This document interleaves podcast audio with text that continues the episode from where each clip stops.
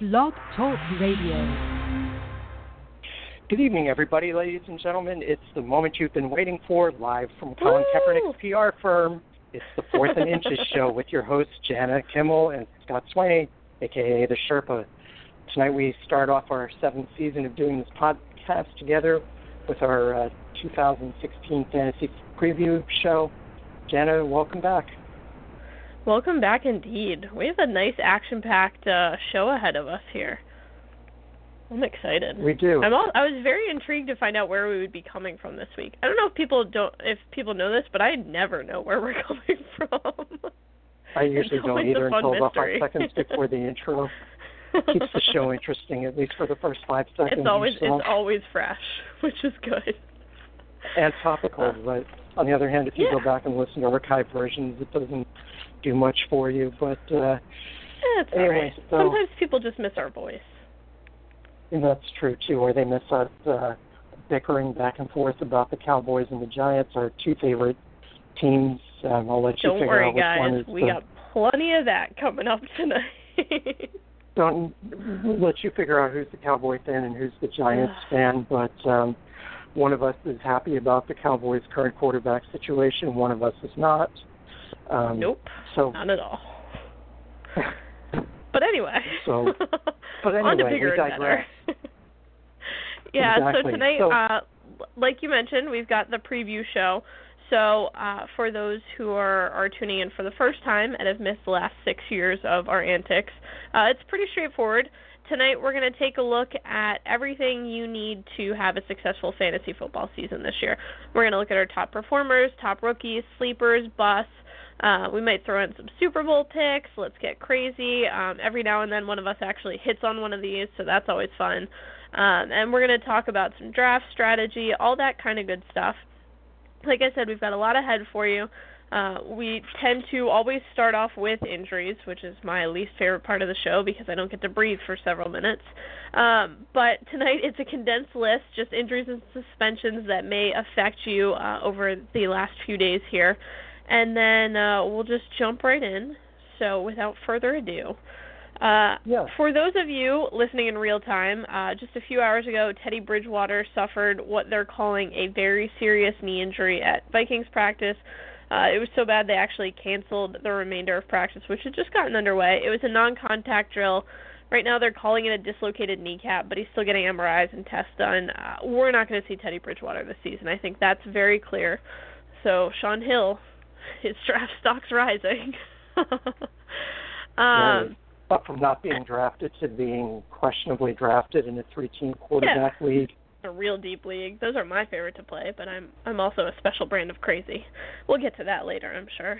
Uh, in other quarterback news, the thing that has ruined my week is Tony Romo fractured a vertebrae in his back, which anybody who's ever had a back injury saw him get hit the other night pretty much knew it wasn't just a bruise. He's going to be out for 6 to 10 weeks, so uh it's now the beginning of the Dak Prescott era in Dallas, and all of a sudden it seems like we're now fighting over Mark Sanchez with the Vikings, and my life has now hit a new low. In other news, we've got Steelers wide receiver Martavis Bryant. He's suspended for the entire year, multiple violations of the substance abuse policy. That's not great. Ben Watson, uh, tight end in Baltimore, tore his Achilles tendon on the first play of their third preseason game. He's done for the year. Tight ends are, are having a real tough time in Baltimore. It's not a good place to be a tight in end right now. They've got three that are hurt. Yeah, it's not good. Uh, in case you've been living under a rock, Tom Brady's going to miss the first four games of this season from uh, a little thing we like to call Deflategate. Giants Oh, kicker Josh Brown. I've never heard of it. Yeah, so weird, right? uh, Josh Brown, the Giants kicker, is going to be missing one game uh, after being suspended for a domestic violence issue. That story kind of came out of left more. field, but yeah, that's weird. Uh, in quasi unsuspension news, Josh Brown or uh, Josh Gordon goes from being indefinitely suspended to reinstated, but missing the first four games of this season. So he's back. Uh, we'll get into that, I'm sure, later about whether or not you think you should draft him, but he's here. And Tyler Eifert of the Bengals is targeting a Week Four return. He's got a, a pretty gnarly ankle ankle injury. Uh, I I'm a little skeptical about Week Four, but he thinks he's good to go. So we'll see what happens. Uh, and so that's where I'm going to leave injuries for this week. This segment will extend as the season goes on, unfortunately, though. and uh, Le'Veon Bell also had his suspension reduced from the first four games to the first three games, which yeah. I guess means uh, DeAngelo Williams is worth 25% less than he used to be, which probably wasn't much to begin with. But yeah. I guess we can argue about whether he should be a handcuff for Le'Veon Bell. We'll do that when we get to the running backs. Mhm. So where So do you want to start just- today? Uh, why don't we just dive right in with quarterbacks? So, how about what's your strategy for for quarterbacks in a typical snake draft, 12, 10, 12, 14 team draft? Um, what do you do with quarterbacks? Well, you and I How draft very take one? differently, and that's that's been well documented over the last few years here, and that's part of what makes us great. Um, I tend to take quarterbacks before you do. I I am very much of the theory that I can get a running back later in the draft, which has become more popular over the last year or so, but was pretty well shunned when we started this. Uh, I tend to take a quarterback within uh, the second or third round, unless I'm drafting really late in the first round. I like to go wide receiver, quarterback, or wide receiver, wide receiver, quarterback. And I guess my counterbalance to that, I'm probably more somebody that would wait on a first quarterback, try to get somebody who's a quote unquote sure thing, not necessarily the Aaron Rodgers or the Andrew Lucks of the world, but you know, maybe a, a Ben Roethlisberger or an Eli Manning, somebody like that, a Philip Rivers, and then um, take a backup quarterback, speculate on a younger guy with high upside. So this year that might be Jameis Winston or Marcus Mariota or Mhm. or, or heck, even Trevor Siemian at this point. But uh, Dak Prescott. or- no, no, I wouldn't include him in that group. But um, if you want to, and you're playing Jana, then uh, you know, uh, good luck with that. So, Pile on. uh, Just keep it coming. all right. So, but I mean, I I always the, like having I like having the sure thing quarterback because if I you know that's barring an injury, I that's my bread and butter. That's where I'm making my points because, like I said, we draft differently and running backs become a way lower priority for me uh, than they do for most people. All right, so we already talked about injuries and suspensions for quarterbacks, and you mentioned Brady Romo and Bridgewater. So, how about you know, give me your top, say, three to five quarterbacks you know, that you would want to be drafting this year. How would you rank the the top few quarterbacks? this this gives me a little bit of agita. Um, a lot of people are going to put Cam Newton one overall. I it's hard to argue against that. I think that there is some upside there. Um, I I personally have Aaron Rodgers number one overall on my board, just because. Again, if you've ever listened to this show previously, I'm not a big Cam Newton fan, and I do think he is going to be a little fired up after you know losing in the Super Bowl and taking a lot of heat last year. Um, but where you would draft him versus the production you're going to get, I don't know if I love the value of him being my number one overall quarterback. I like Russell Wilson a lot this year. I think that with Marshawn Lynch retiring, they're going to go to more of a passing offense. It's going to be a little more balanced, and we saw some good things out of him down the stretch. They have some wide receivers that are starting to kind of come together, and they're not all hurt or disgruntled, and that's a real big help.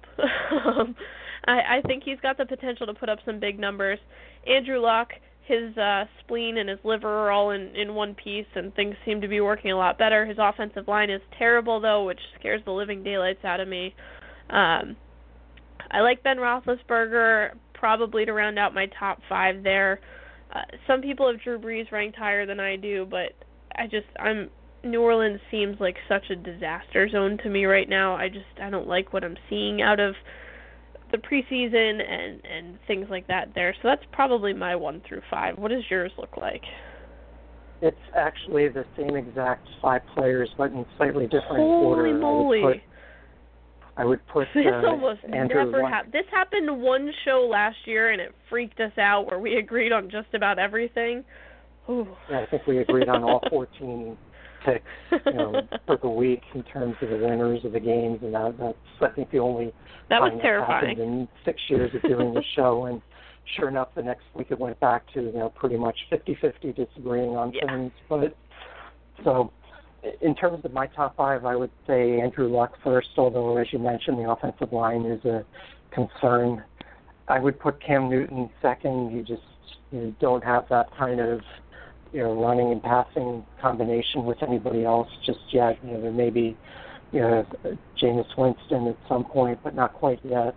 Uh, and he's getting Kelvin Benjamin back this year, so I think that's a good sign. He obviously has I, the yeah, that's going to be that could be a very dangerous uh, quarterback receiver uh, duo there. Yeah, and I don't think that Jonathan Stewart or any other running back there is going to stay healthy for a whole season, so that's Mm-mm. something to consider. Ben Roethlisberger would be my number three. Yeah, I think he's probably going to lead the league in passing yardage this year. But it's just a question of, you know, when they get down near the goal line, does he pass it in or do they let, you know, Le'Veon Bell or DeAngelo Williams run it in? You know, Ladarius Green being out is is a bit of a concern, but you know, anytime you have a tight end named Jesse James, I guess you have to, uh, you know, be happy about that. Russell Wilson Yeah. would be my fourth. You know, just tight end wise, you know, you know, I think it's going to be hard for Jimmy Graham to be much worse than he was last year. You know, given the past first year, you know, acclimating to a new system, but I think this year better things will happen for him. Marshawn Lynch is gone. We'll see how much you know, the ground game Thomas Rawls can pick up or or CJ Prosise, but uh, we'll see. And then Aaron Rodgers would be my fifth. Yeah, I think it's going to be a big help to get Jordy Nelson back this year, but I think Eddie Lacy will probably be better, which might take some of the pressure and off of him for the passing game, but it might also result in more rushing touchdowns this year than Green Bay had last year. So anyway, good to see that uh, we have the same general top five. So Yeah. even if the order differs a little bit, so that's nice. How about uh, rookies? Not that there's much to pick from this year, but um, you know, after Christian Hackenberg, who would you rank as your top rookies? I I mean honestly, it's really hard to say just because I don't think a lot of the rookies are going to see enough playing time to make it worth drafting. That I think they're going to add enough value to my fantasy team. Um obviously some of the teams that it looked like, uh, you know, the Broncos, a guy like Paxton Lynch, I think will see time because I don't think this is Trevor Siemian is necessarily the end all and be all. I like him a lot more than I like Christian Hackenberg. I've just never been a Hackenberg fan. Uh, it looks like we're going to see a lot of Dak Prescott. Unfortunately, I'm not excited about that. I, he's great. I think he has the potential to put up some big numbers because he's behind the best offensive line in the league. But I, I just this is not a year of the quarterback. Carson Wentz already has broken ribs. He can't get into the game. Uh, Sam Bradford's going to be ineffective. We'll see Carson Wentz at some point. Jared Goff is the biggest name, but all that pressure, I just I don't love any of the scenarios for them. Yeah, and Hackenberg did not make my list. I should have put hashtag sarcasm after I mentioned him before. But Jared Goff would be my top one, even if Case Keenum starts the season, which they say he will. Jeff Fisher says he will. I think you know we probably see Goff before the end of the first month. You know, once he yeah, gets I a mean little bit the acclimated the there. pomp and circumstance of LA and and needing, you know, to have the big splash. It's just he's going to be out there at some point. and with arguably one of the best running backs in the league there too, that'll take some of the pressure off. And I think the receiving corps probably a little better than it's been in years past, so that's a good thing. If I would rank him first, um, just by default, I think you have to put Dak Prescott as the second uh, most likely quarterback to succeed. You could argue first, just because he's starting the beginning Well, I mean, the, just the just season for and he the the, the sheer uh ability of the amount of touches he's going to get versus a lot of other guys. Right away, he's probably going to put up more points. Well, and I think part of that's going to depend too if they go out and trade for, uh, you know, for Mark Sanchez or whether they sign a Mark Sanchez or an Austin Davis or somebody like that. Uh, And now, of course, they have competition from Minnesota, presumably, but you know, that'll be interesting to see how that shakes out. But at this point, just in terms of knowing the playbook, I think they've got to go with Dak Prescott for better or worse against the Giants in their opener, and then see what Yeah. happens after that. But yeah, So you're Lynch, welcome, I think, Sherpa. Here's the gift of a rookie quarterback playing for the Cowboys, game one. enjoy.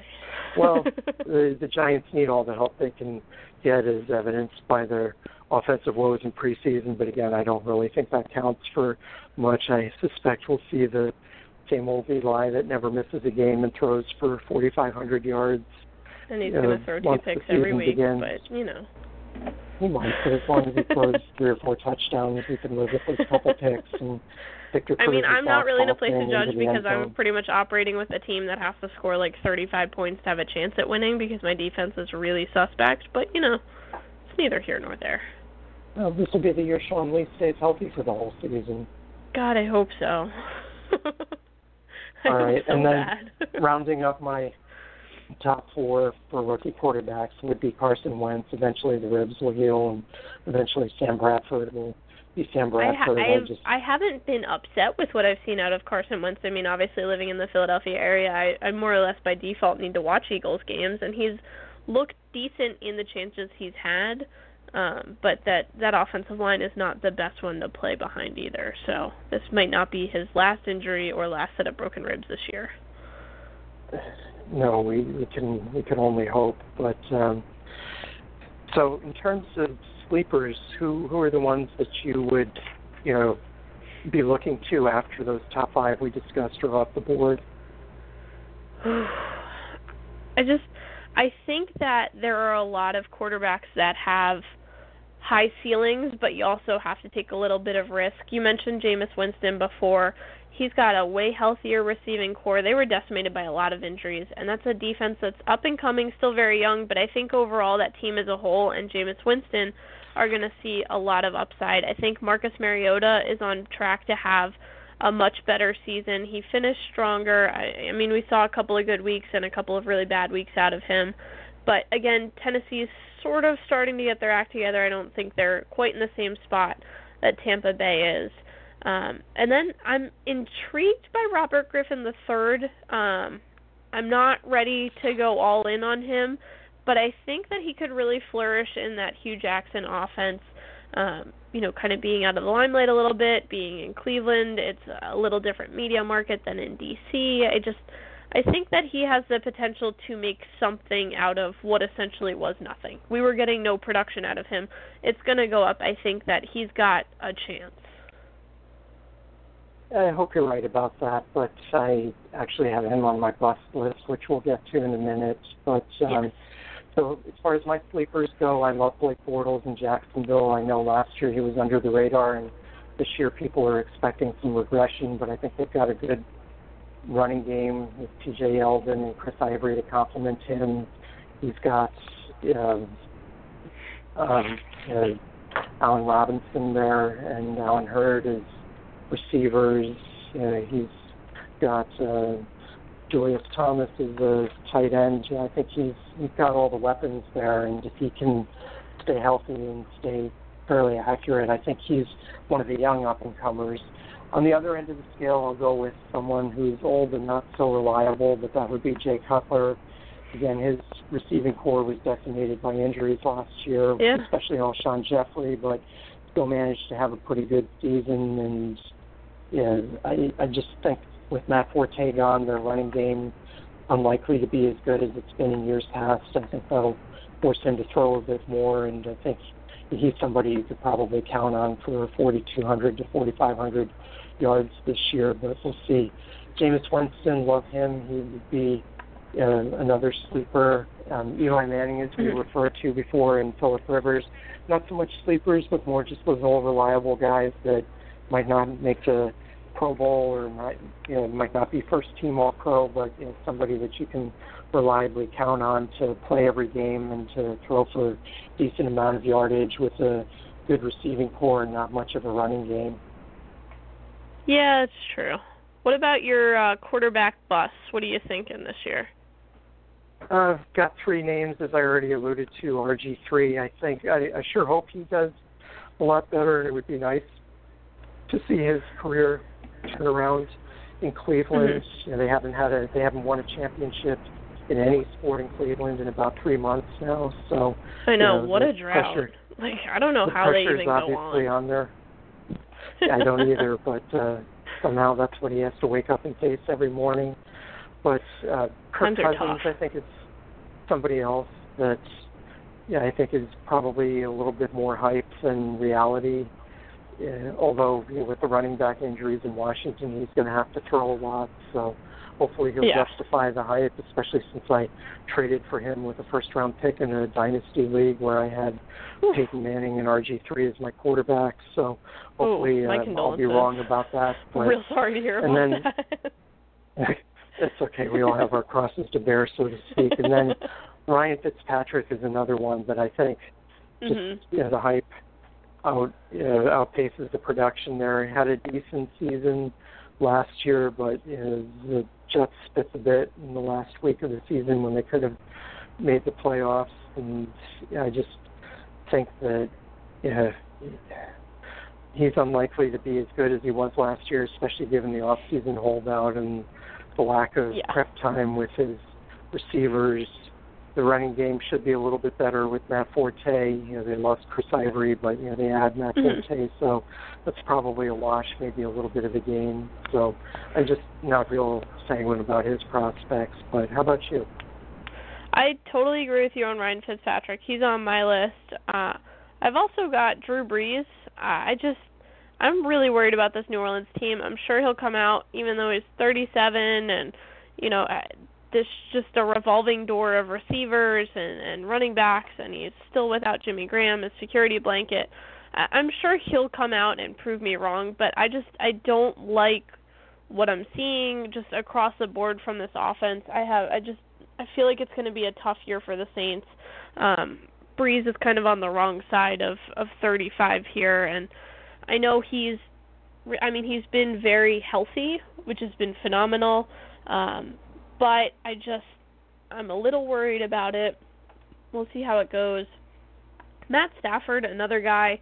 Um, granted, you know, a lot of people aren't drafting him as their only quarterback in a league, but without Calvin Johnson, who was far and away his security blanket, they have some potential upside in the wide receiver corps, but I think Stafford is just going to have a hard time adjusting here.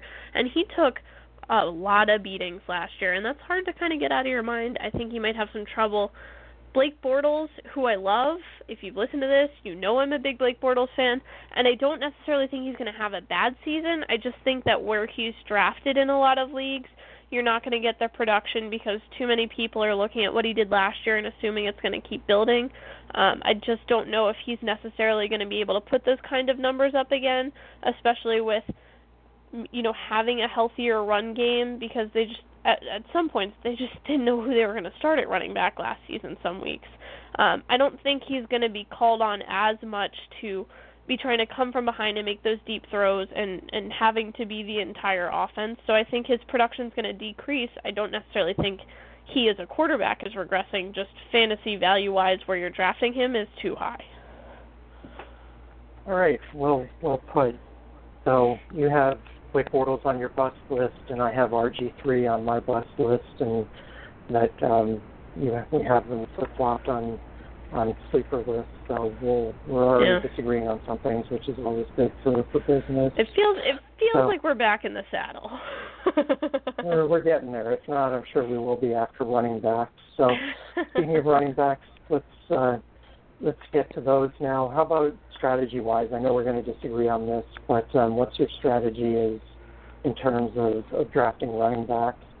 Okay, so what I've done for years and has now kind of become, uh, you know, a, a whole concept now is, if you want to call it something, it's kind of the zero running back is sort of how I play. Um, the idea that I I'm not drafting a running back with my first or second or a lot of times even third round pick because I'd rather take my chances later on, especially now with so many teams being running back by committee and the uh, one team I went against the grain last year and I drafted more in the sense of Sherpa than myself and I got totally killed with injuries. My first two running back picks both got hurt. It was a nightmare. I did terribly. It made me incredibly sad. Um, so I'm going back to the old standby. Uh, I tend to I t- I got burned once. I'm done with it. but I tend to you wait until later rounds. Allen with your wide receiver last year, like I did, and gotten totally burned by that. So there. I I just figure if the points I can get production wise for where I draft a wide receiver, if I take an elite wide receiver in my first two rounds and get a, a solid quarterback, I I feel a lot more secure than I do if I'm taking a running back first overall. Um, because quite frankly, if his name's on Adrian Peterson, it's just not working out for a lot of people. So I tend to go uh, more the handcuff route and and take guys in the middle of the draft and hope I get more upside that they hit their ceiling and then I'm not broken up when they lose their jobs or get injured and my life just, you know, tanks in other ways. It's just not because of running backs. wow. So, I'm you know, a little bit there we on go. the opposite side of the I have evolved. You'd be happy to know that in one PPR league this summer, I actually did go with wide receivers in both of the first do you two see do you see how we both up, have we've both done it one time? Well, my way hasn't failed yet, or I should say Oh, your yeah, way yeah. hasn't failed yet. So See, at least it hasn't failed me yet. But so yeah, I, I went. I think it was a PPR league, 12 team, or no, it was 14 team, and I had maybe the 12th pick, and I think I went with Keenan Allen in spite of last year and Amari Cooper with the first two picks, and still wound up getting Thomas Rawls as my first running back at the end of the third round. So if he stays Right. healthy, that could and everything's okay. Out, but yeah, and everything's okay. And then I'll apologize to you for all the years of telling you what a dumb strategy that is. But uh, I'm a hundred percent sure that there will be no apology coming my way. I'm not saying this won't work. I'm just saying that you're going to forget this by the end of the season, and No, somehow, no, I- some I have way.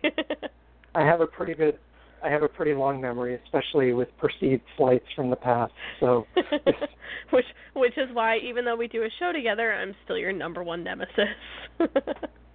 exactly.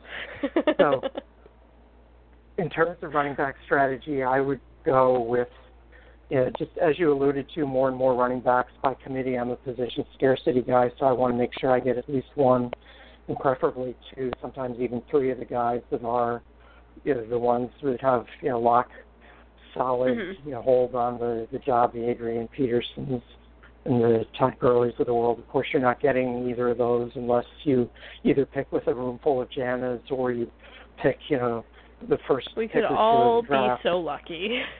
we could all be so lucky. So I want to get at least one running back in the first two rounds, probably two in the first four rounds, and then my backup picks I'll stock up pretty equally between wide receivers and running backs and forego most other positions then.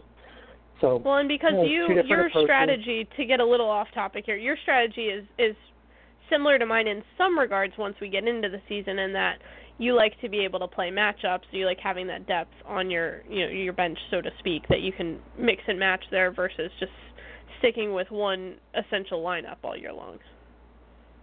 I like them to be on my fantasy bench, but not on a real life bench, which is why the handcuff you guys, you know, yeah, I mean, I guess you could draft DeAngelo Williams in hopes that you know Le'Veon Bell has too much fun during his three games off and gets suspended for even longer. But I'm not sure that's Hmm. really a winning strategy. Not not a great strategy, but it's a strategy. So there's that. There is that. Um, we actually have quite a long list of injuries. Not not all the season-ending variety, but you know, there are quite a few Everyone's running dinged up backs already. that are dinged up. You know, you have Dion Lewis. You know, Le'Veon Bell. We already mentioned is being suspended. Jamaal Charles coming back from major knee injury. Carlos Hyde, Mhm. I think, had a concussion last game. Matt Jones in Washington has a shoulder He's got a shoulder injury. Mhm. Keith Marshall, one of his backups, is also hurt. Kenneth Dixon, rookie in in Miami, um, excuse me, in Baltimore is hurt. Kenyon Drake, running rookie in Miami, is hurt. Wendell Smallwood, rookie in Philadelphia, is hurt. So apparently, it's not a good year to be a rookie running back unless your name is Ezekiel Elliott, which should make Yeah, you very true. happy. I'm still bitter about that pick, but that's that's probably a whole other show for me to air my grievances What? over the Cowboys draft. God, I just wanted to. Sorry, over which one? Uh, I just I I really wanted Ezekiel Elliott to be a defensive player, not a running back. But you know, it's been a few months. I'm working on getting over it. Clearly, uh, it's not going great for me, but you know, if he if he scores a couple of touchdowns, maybe my tune will change. But I wouldn't have been mad if he was Jalen Ramsey. That's that's kind of what I was looking for out of the draft. Okay, well, what, but who, who would your Ezekiel Elliott, since we are going to segue into running backs here, has a a pretty good shot of putting up some decent points for you this year. he also has a pretty good shot of getting caught in a head shop apparently. Hundred percent chance that he's going to get suspended for something substance abuse related at some point here. Yeah. I Well, I would strongly suggest handcuffing in the Cowboys' backfield. Well, he's like, well, I don't know, maybe he'll be handcuffed somewhere else, but Eh, It's yeah, possible. it's He is a cowboy. Darren McFadden probably not the right uh, handcuff Alfred this year. Morris? I guess. Alfred Morris I like a lot. But I actually, I'm a big. Alfred Morris fan in this offense. Um, I, I couldn't really understand why he just sort of languished there in Washington. I didn't think Matt Jones was all that great, but well, I also uh, kind of felt like because we had Alfred Morris, we did not need to go be spending a first round draft pick on a running back. But I guess I'm not watching Alfred Yeah. Morris every day at practice, and the Cowboys are, so maybe they know something I don't. I just felt like behind Well- that oh. offensive line, Alfred Morris could have been a thousand yard running back. But you know, we'll see.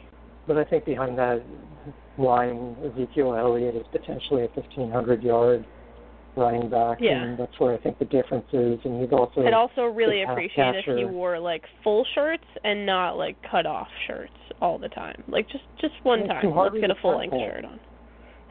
harder to tackle that way. That's true. um, so, So, what about your could you your imagine top Eddie five running backs? with a half shirt? That would be kind of a oh, that would be mixing and matching the wrong things there. But uh, anyway, it'd be impossible to take down by the jersey and everybody be you know grabbing his dreadlocks all day. That that wouldn't be a good combination. Hmm, so, there, it's probably not top great. five. Top five. I'm going to go. Actually, I'll surprise you. I think I'll take Ezekiel Oh. Elliott to be my top running back overall this season. So that's how much You're I think of me. him. So Once again. all right. Well, second overall, this will probably be a surprise because I tend to stay away from guys that are um, moving to new teams just because of the uncertainty there. But I actually like Matt Forte with the Jets quite a bit. Part of that due Yeah? to my perceived or anticipated uh, regression for for Ryan Fitzpatrick this year, but I, I do like him a lot, even though he is getting a little bit long in the tooth. He's still on the right side of 35, as you That's put okay. it, but I think he's on the wrong side of 30 now, or soon will Yeah. be. So that's there's that. Um, David Johnson, how could you not like what he did at the end of the year for Arizona? I'm so excited about his season. I think he's going to have such a monster year. But again, if you're not picking a running back in the first round, in all likelihood, you're not getting. He's never going to be on any of my teams, but I would be happy if he was. Maybe someone will trade him to you for uh, Ezekiel Elliott at some point. Ugh, you can have uh, him. Oh, I'm not drafting Ezekiel Adrian- Elliott anywhere.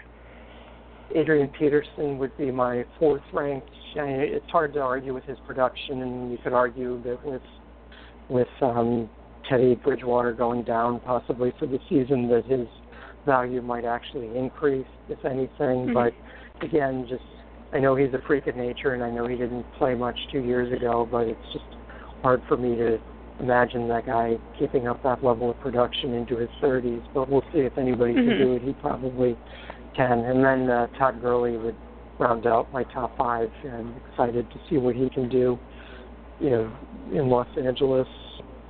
Yeah, I mean, I don't, I don't have any real beef with your top five, except obviously where you put Ezekiel Elliott.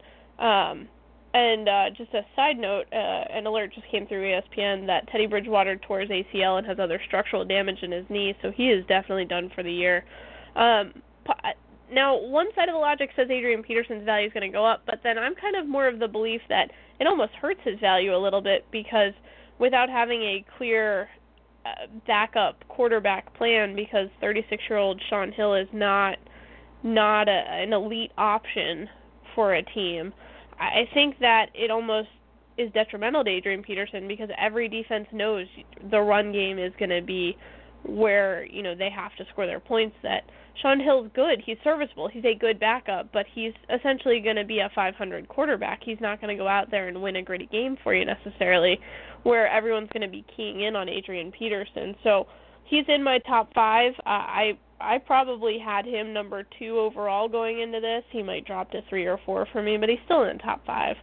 Um, I'm I'm Where's incredibly your top one? excited. I I have David Johnson as my number one, which is not, you know, I a lot of people have him in their top five.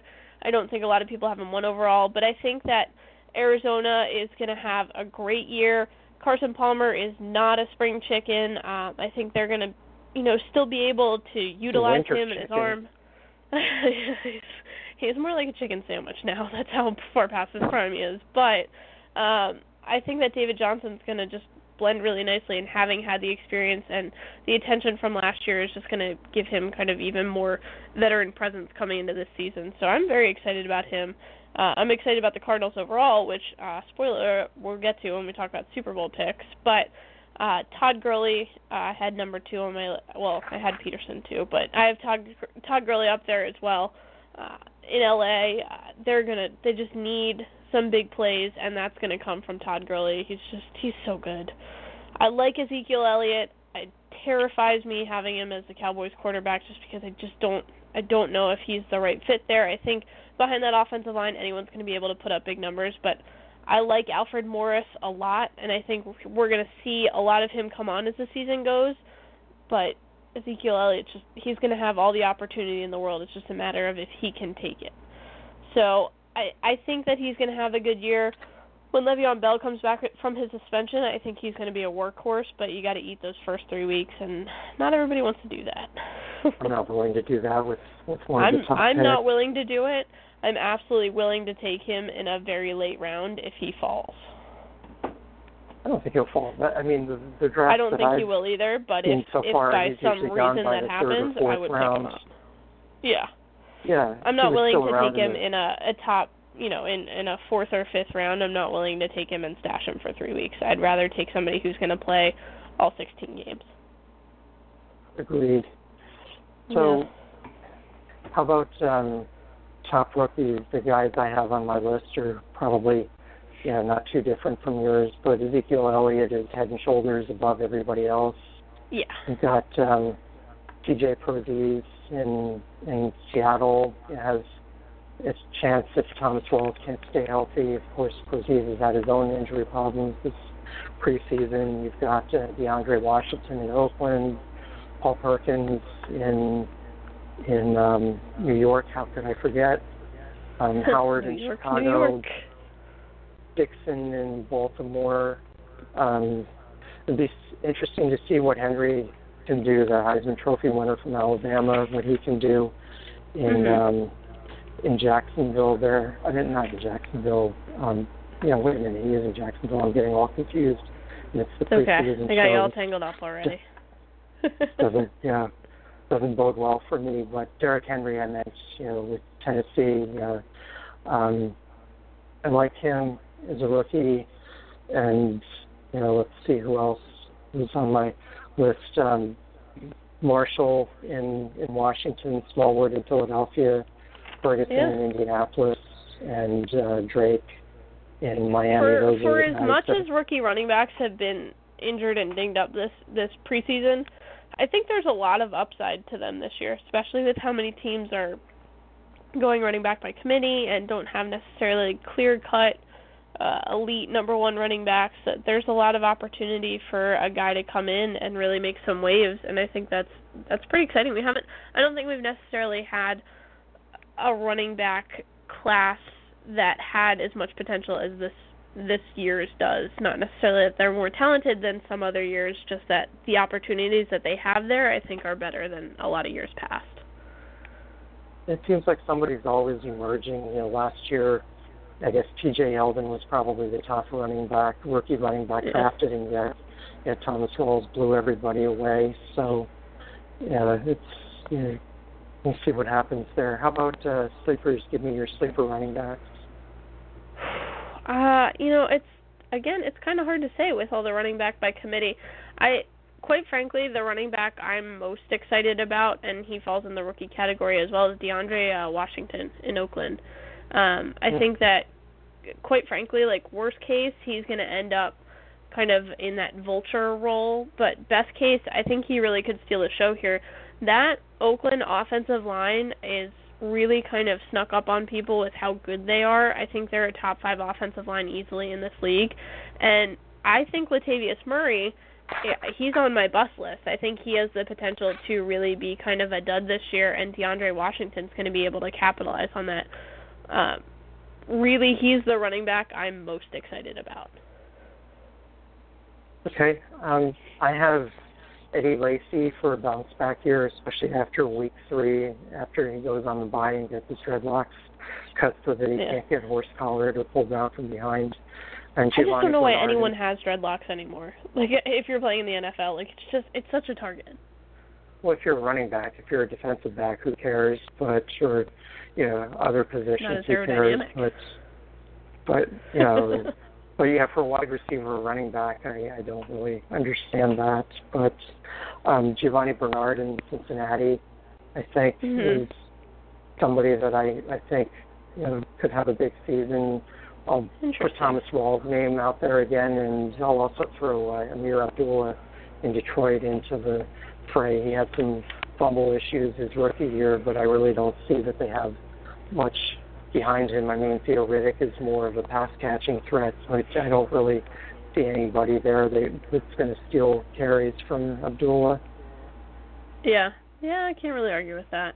What about your bus this year for running backs?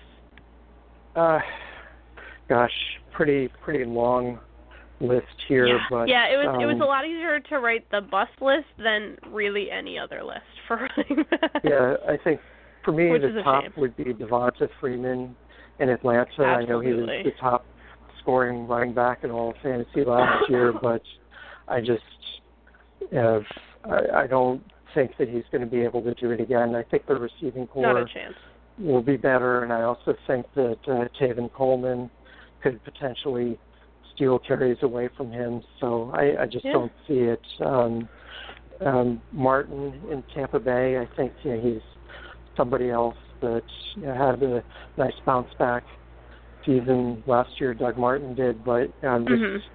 not real optimistic that he can do that again.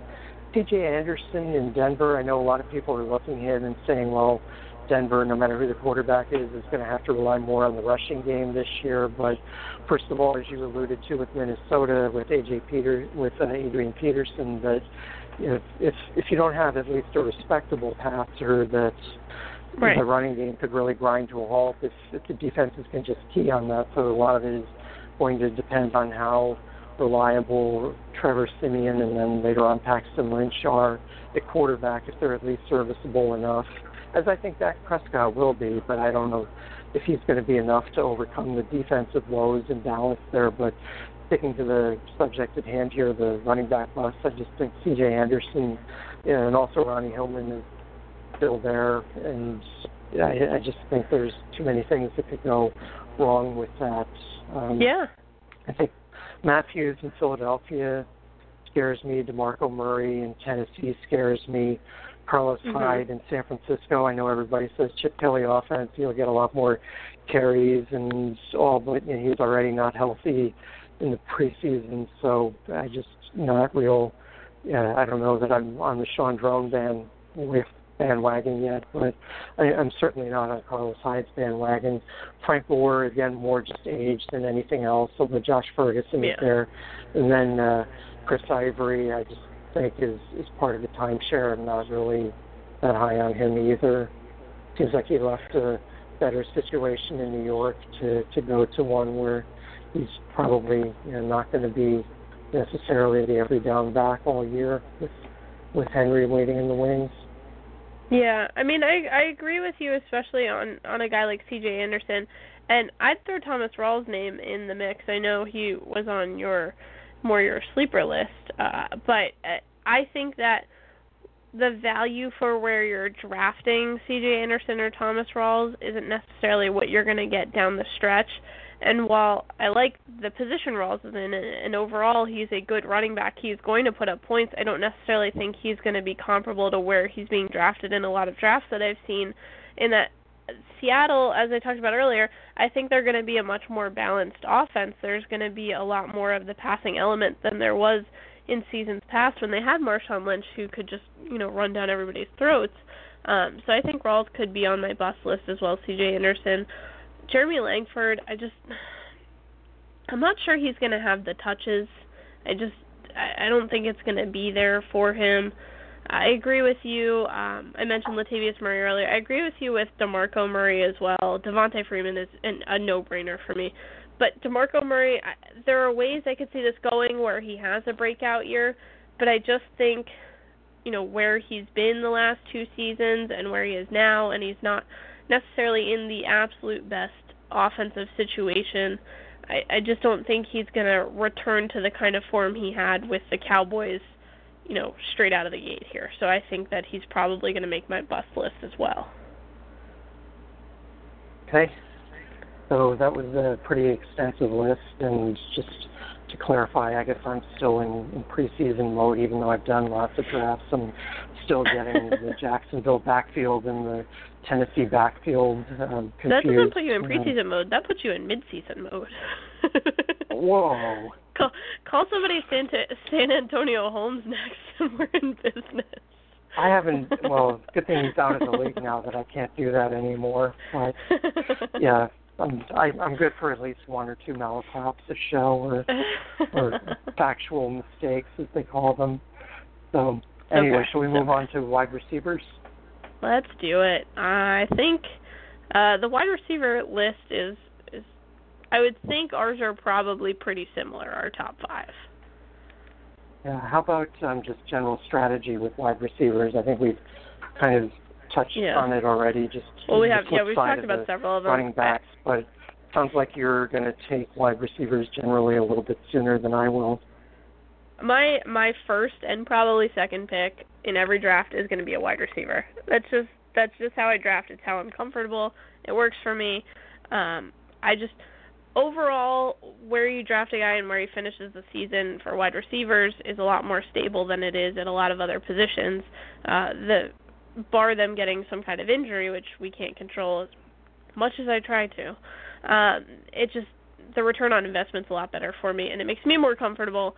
The points are there. I like I can play the matchups a lot better, and just overall it works for how my brain works when it comes to fantasy football. You, however, take the opposite approach. Yeah, I mean, like I said, I'm I'm starting to come around a little bit, especially with PPR leagues and getting at least one receiver in the first two rounds and at least two in the first four, and then just stocking up along with running backs. I'm going to use pretty much all my bench spots. You know, Mhm. I'll, I'll use one per quarterback, but I'll use all the rest of my bench spots on running backs and wide receivers. And unless I'm in some league where you can't make roster adjustments during the year, which you know would be kind of strange, then I'm not picking backup tight ends or defenses or kickers either. But yeah, so that's that's how I like to roll with wide receivers. Then, so just in terms of injuries and reasons for missing games, we've already alluded to the fact that Josh Gordon, who's also like you, a, a, a graduate or uh alumni of, of the car industry, and Yes. he's suspended for the first four games. And Steve Smith coming back from the injury with Baltimore. John Brown in Arizona is banged up. Danny Amendola in New England seems like he's perpetually hurt. Victor Cruz, Everybody in New England is banged be- up. yeah. Victor Cruz apparently healthy for the first time in a while. That's nice. Super Jordan weird. Matthews, Philadelphia banged up. Stevie Johnson out for the season, which was kind of sad because he had a kind of good thing going under the radar there in San Diego, especially with Keenan Allen out last season. But uh, so kind of sad to see him miss this year. But so there are there are a few guys that we have to keep an eye on, but nobody with the possible exception of Josh Gordon, who you would have been drafting in the first couple rounds of a of a fantasy draft. Were they all healthy? Yeah. Yeah, people are getting So- really hyped about Josh Gordon and I, like just just pump the brakes here guys. He hasn't played in a year. He's got a new quarterback, a whole new playbook to learn, a new offensive strategy. Like, let's just like calm down for a minute. Yes, he can run fast. He runs a nice route, but he hasn't played with Robert. Uh, there's just a lot of variables there, and I think we just all need to like take a step, take a breath, and like just draft him a little later than you're thinking about doing it. If I could get him as my third wide receiver in a 10 or 12 team league, I'd be happy, and I might even take a flyer on him as a second receiver in a 14 or 16 team league, and then just figure that I could pick up somebody serviceable enough to last me the first um, few weeks while he's out. But yeah, he's he's somebody that I, I know the opinions are all over the board on. But, yes. Make for interesting drafting for a lot of people. So, who are your top wide receivers this year? Give me your top five or so. Um, for me, Antonio Brown is is my number one. Um, there are a lot of a lot of variables that go into this, and it does concern me that he maybe doesn't have somebody like Martavis Bryant opposite him. But there have been some good good moments in their wide receiving corps in the preseason, and I think even with the amount of attention he's going to get, he's still going to put up numbers. That's still a key part of their offense, especially with the injuries and suspensions. He and Ben Roethlisberger have such good chemistry. I'm willing to overlook it. Uh, Odell Beckham Jr., your boy out in New York. Uh, if Victor Cruz is actually healthy and and Shepard looks as good as he does now, I think that you know Odell Beckham Jr. maybe isn't going to get double and triple teamed every play, and he's got a chance to even build on some of these numbers. And as long as he stays healthy and maybe doesn't punch anybody on the field, things are looking pretty good for him. it's just, you know, there's well, some Josh Norman there. says there's a hit out on him, so we'll have to watch out for well, that. Josh Norman says a lot of things about a lot of things, and and quite frankly, that He might does. not be the first hit on a field that Odell Beckham Jr.'s had on him. Uh, he he's you know has a way of getting in your face. They could just use him Um, as their field goal kicker for the first game too. Hey, you know, at, at this point, you could probably be the field goal kicker if you're motivated enough. They've got no, an but I didn't make a 45 year. I didn't make a 45 yard field goal at the Pro Bowl a couple of years ago. You know, at least in practice, True. like Odell Beckham did. So we'll see. Well, my emergency quarterback is still Dez Bryant, so there you go. It would be Uh, might be the only way he touches the ball. Ugh, I'm, s- being a Cowboys fan is hard. it's just it's not an easy life. Um, going down the it's like list. Take Ten and Peanuts. Got this perpetual cloud over you. it it really is though, and it doesn't help where I live. Really doesn't help matters at all. Outside of Philadelphia, like my life is just terrible. But you know, we we have we all have our challenges to overcome. This is mine. Uh, moving Living down the outside list. of Philadelphia. It was a poor choice. Real poor choice on my part. Um, I like uh I like AJ Green. I think he's gonna have a nice year. Um Dez Bryant, I had him a lot higher until this week. Uh, I'm not nearly as excited about his prospects now. Uh, I think that he's. I'm going to see a lot more of him yelling at Dak Prescott in huddles than I am of him in the end zone for the first few weeks. That makes me a little troubled. Uh, and guys like Julio Jones, who in theory I would have liked a lot, um, I have him a lot lower than a lot of other people do, just because I'm. Matt Matt Ryan just terrifies me right now. That offensive line makes me very nervous. I just think it's going to hurt his production a lot more versus where he's getting drafted, and that just I lose sleep over it. Um, but I do like That's AJ Green, Allen according to Robinson. Madden 17. yeah. Um I like I like Jordy Nelson to have a nice comeback year this year if he can, you know, get through some tendonitis here in the preseason. I think he's going to have himself a big season too. Um and and rounding out my list, Mike Evans. Really hyped on Hmm. Mike Evans this year. Hmm. Which Yeah. I guess is also a play on Jameis Winston then. Yeah, you know. I guess if I'm going to go for it, I'm going all in. Okay. My list um, pretty much, yeah, there, there's some differences um, from yours. My top five would be Antonio Brown. I actually have Julio Jones second. Odell Beckham would be my third. AJ Green fourth. And T.Y. Hilton is my fifth. And then rounding out, you know, my, my top ten, or actually top nine, I'd put DeAndre Hopkins, Allen Robinson, Keenan Allen, and Amari Cooper in there. So, I Amari I Cooper, another guy who's going to have a big year. I'm very excited Yeah, about this Raiders team. not not too many controversial choices. They're probably the most uh, noteworthy thing is my omission of, of Dez from from the top ten there, but. Well, I mean, we'll if it was a week ago, out. Dez Bryant, you know, might be number five on my list. I just Mm, see. I well, as a Cowboys fan, I'm I'm a little bit more biased about this. I will openly admit that. perhaps. It's it's rough. Uh, Okay, what how about, about, uh, uh? No, go ahead. Oh, you first with rookies. Um, there there are some rookies out here. I'm I'm pretty excited about. Uh, I really like uh, Tajaé Sharpe in Tennessee. I think he's looked really good in the preseason. He's got great chemistry with Marcus Mariota. I'm a bit of a Titans homer, so this probably isn't surprising for a lot of people. Tyler Boyd in Cincinnati, Michael Thomas out in New Orleans. I know I was I was pretty down on Drew Brees earlier, but Michael Thomas has had himself uh, a nice little preseason. He looks like he'll probably get a decent amount of targets since anybody who even walks on the street of New Orleans is an eligible receiver and Drew Brees will throw to him any week you don't start him in your lineup. Um, so I he's got good size. I just I think he's got a, a good chance of having a nice year here. and no more Marques Colston either, so there, there's definitely Yeah. a opportunity for him.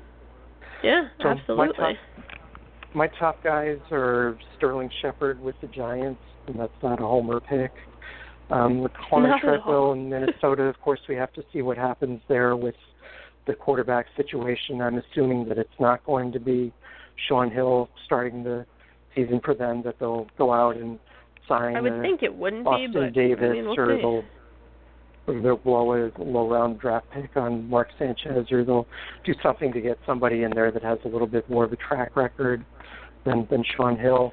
Uh, Corey Coleman Yeah. in Cleveland. That's I guess uh, yeah, I, I had RG three on my bust list, but somebody's going to catch balls there, and Josh Gordon isn't going to be around to do it for the first first four weeks. So there's that. I had Michael Thomas and Tajaé Sharpe on my list, and then even though he's been banged up a little in preseason, Pharoh Cooper in Los Angeles, I think is another guy that has a great opportunity there. Just if he can seize that, and if he develops chemistry with Jared Goff. Yeah, I mean we're gonna see what happens. It's it's an interesting team to watch, if nothing else. All right, let's move on to sleepers then. Um, Jordy Nelson, you mentioned him as one of your top ten. I think that's Mhm. probably. I, I think he definitely has the potential to finish there, but I think he's not being drafted there necessarily because coming off a year worth of injuries, where He shouldn't be drafted there. That's for he sure. shouldn't be drafted there when you've got other guys that are back and were healthy all season and have, you know, are returning healthy and all. So he would be on my list. Um, Demaryius Thomas, somewhat forgotten in all the offensive decline there in Denver, but then again, you know, Peyton Manning wasn't playing at an all-pro level his last season, and Thomas was still a fantasy factor. So I think that bodes well for him. Donte Moncrief in Indianapolis could be their you know, second receiver behind Hilton before the season, you know, goes too far. I really like I love man, Donte Moncrief. All about it. um, Mohamed Sanu. I know I'm higher on him than most people are in Atlanta as, as a free agent signing, and I generally don't like guys in on new teams and new systems, but I think he's in a really good situation there, and who knows, maybe he'll even throw for a touchdown or two since he seems to do that once or twice a year when he was in Cincinnati. Kevin White with Chicago, who I guess for all intents and purposes is a rookie, but it'll be fun to see what he can do opposite Alshon Jeffery. And that's also part of the reason why I like Jay Cutler's prospects this year. And then DeSean Jackson in Washington.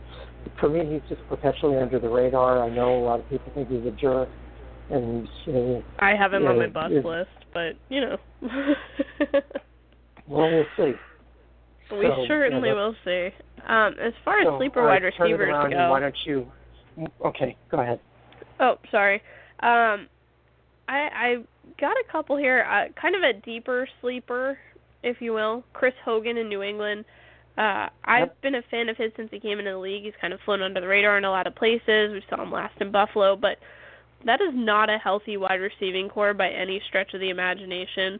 So he's going to get looks. He's fast. I like it. I think it could be a good fit there. Um, Tyler Lockett in Seattle, like I've mentioned a few times, that passing game is gonna you're gonna see more of it. I think Tyler Lockett's the guy. Uh, Kamar Aiken in Baltimore kind of finished strong. He could emerge here. There's a lot of question yeah. marks in that Ravens offense, but you, you never sure. know. Um, Travis Benjamin in San Diego.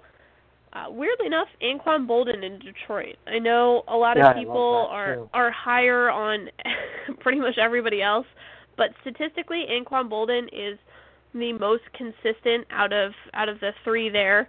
And I know he's a little bit older, but I think he's going to end up being more of that security blanket for Matt Stafford. And then if you're taking a real big flyer, Dorial Green Beckham just got traded to the Eagles.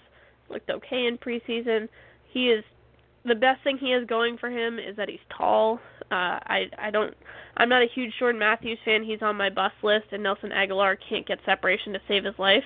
So I think by default, Green Beckham's going to get a lot of looks, and you may be able to capitalize. But a deep sleeper. Tread lightly with that one.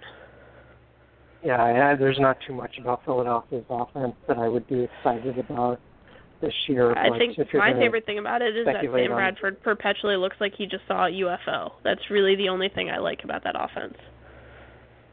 Well, that, that hmm. has its advantages, I suppose, if you like to root for quarterbacks that look like they just saw UFOs. So, It's a specific niche, but it's out there, I guess. and Mark Sanchez is probably a close runner-up in that contest, but Yeah, which is why they had to trade him. Too much competition. that's right. Mhm. So, how about your um, bust list? I know we you already mentioned one of the guys that I liked as a sleeper, and DeSean Jackson Yes. was on your bust list. But DeSean we have the Jackson is on my bust, bust list. list? As I mentioned before, so is Jordan Matthews. Um, mostly, not so much that I don't think he's going to have a good year, but again, where he's drafted versus what I think he's going to do for you over the course of the year. Um, same kind of thing goes for Allen Hurns. I don't think he's going to have a bad year, but I think where people are drafting him is a little too high. Um, Sammy Watkins makes me a little bit nervous as well. Uh, it's, I just there's a lot of question marks out there. So Sammy Watkins was definitely on my list as well. Dez Bryant, again, not because I think he's going to stink, but just because people are going to draft him as a top five wide receiver, and given the situation in Dallas right now, it wouldn't surprise me if he finished outside the top ten. Brandon Marshall in New York is somebody that I'm not counting on duplicating last year's results, and then you know, Golden Tate in Detroit, everybody just assumes he's going to be the guy now that Calvin Johnson isn't there anymore. But I'm not completely sold on on that either. You know, partly because of Anquan Boldin and you know just what he brings to the table, and partly because you know Marvin Jones, I think, was another Cincinnati free agent sign. You know, another free agent who left Cincinnati that is likely to have a you know a good season with his new team. Yeah, yeah, I think you're probably right there. We'll see. All right. So now let's move on to the. I think we're going to speed up the show a little bit now that we're past the big three. But how about tight Yep. ends? Um, what what's your strategy as far as tight ends go, Jana? Okay, I'm I'm very sympathetic to the plight of the tight end. Uh, I, as a Cowboys fan, Jason Witten, obviously, big fan of him. But uh, I tend to draft. I draft a tight end and I draft a backup in my initial draft. I know that is very different from how you do things, but I like to play matchups, and I'm not afraid of using a tight end in as a flex player if I need to on a heavy bye week. I think that in the right matchup with the right person, they can produce wide receiver like points on occasion. I'm not saying this is an all the time thing, um, but I I'm a lot more into the idea of playing a tight end than you are. You are, from what I recall, a little more hesitant about it. Uh, yeah, I, I'm not. I'm not a big fan of drafting tight ends early or often. I'll usually wait. It depends. Some leagues I want to fill out my starters before I, you know, except for the kicker and the defense, before I stop start picking bench guys. In those leagues, I'll take a tight end probably around the, you know, sixth or seventh round at earliest. But if I feel, Mhm. you know, if you're only starting one wide, one tight end and it's a league where you know, you can use the running backs or the wide receivers as a flex, then in all likelihood, I'm taking my tight ends at the last three rounds of the draft, and I'm also not taking one from my bench then. So all in all, your tight ends probably contribute more to your fantasy success than than my tight ends contribute to mine. Yeah, I I, I just I'm I'm more into the idea of it than you are. I think I think that's safe to say. yes. Now, as you alluded to before, there are quite a few good tight ends who are actually banged up going into the season. Tyler Eifert, yes. Eric Ebron, Darius mm-hmm. Green, big free agent signing in Pittsburgh. Not sure whether it's his ankle or migraines, but whatever it is, he hasn't seen the field. Ben Watson, as you alluded to, out for the season. Maxx Williams hurt. Dennis Pitta hasn't played in two years and then got in a fight uh, in preseason and messed up his hand, but supposedly it's going to be good to go for week one. So a lot of guys there that, you know, under other circumstances could be decent uh, fantasy contributors, but um, probably not guys that you want to target in your fantasy draft at this point. No, I mean, I think everyone's tight end list has to have Rob Gronkowski at the top of it uh, or very close. I don't necessarily think you need to be drafting him in the second or third round of a draft, and some there are several people in this world who are. That's too aggressive. You're never going to get the kind of return you need on that that type of investment. Uh, yes, he's a great player. He's a difference maker. He's also without his starting quarterback for the first four weeks, and as nice as Jimmy Garoppolo is, he doesn't have the same kind of chemistry, um, and especially with a dinged up wide receiver corps, all of the defense is going to be keying in on Gronk, which they already were. And I just I'm not necessarily sold on spending a pick that high to get him on my roster. I think there are very serviceable guys who aren't going to put up as huge of a number, but they aren't going to cost you as much and they'll give you way more value. Um, I go think first round in some drafts, which it's just just it's, it's crazy. crazy. Uh, but it's fine. If you want to be in my draft and draft that crazy, by all means, I'll be the one taking all the wide receivers. Sherpa will be taking all the running backs. yeah, we should start that league, and you're, you know, somebody else can have all the pickers. we we just need those token guys that are going to go crazy for Gronk. Um, Jordan Reed, uh, big fan of. It's great when he's not concussed and on the field. He really does some some magical things, and I think Kirk Cousins really needs him. Uh, I think he'll have a big year if he's able to stay healthy. Greg Olsen, who I I'm never a big fan of. He's in most people's top five. He's on the outside of mine. He's number six overall for me, but he's worth mentioning because Cam Newton is going to need to make those fast throws, and Greg Olsen is he's always there. Him and his dad bod are just always open. I don't understand how. Uh, I've always been a big fan of of Delanie Walker, Travis Kelce, guys like that, kind of uh, smaller speed guys. Uh, Tyler Eifert, I think where he's being drafted, even though he's injured in a lot of leagues, is too high. I think if you can get him late or you pick him up on the waiver wire, you're a lot better off. Uh, Zach Ertz in Philadelphia, I think, has a chance to do something good just because I think there'll be some issues with that offensive line, and whoever's under center, be it Bradford or Wentz, is going to need to dump the ball fast. So you listed my top five, which would be Gronkowski, who I'm never seeing, Greg Olsen, Nope. who I'm probably not seeing either, Delanie Walker, who I have gotten in some drafts, Travis Yep. Kelce, and Jordan Reed, who I'm not seeing because many he's the second tight end taken this year, if not the Mhm. the third.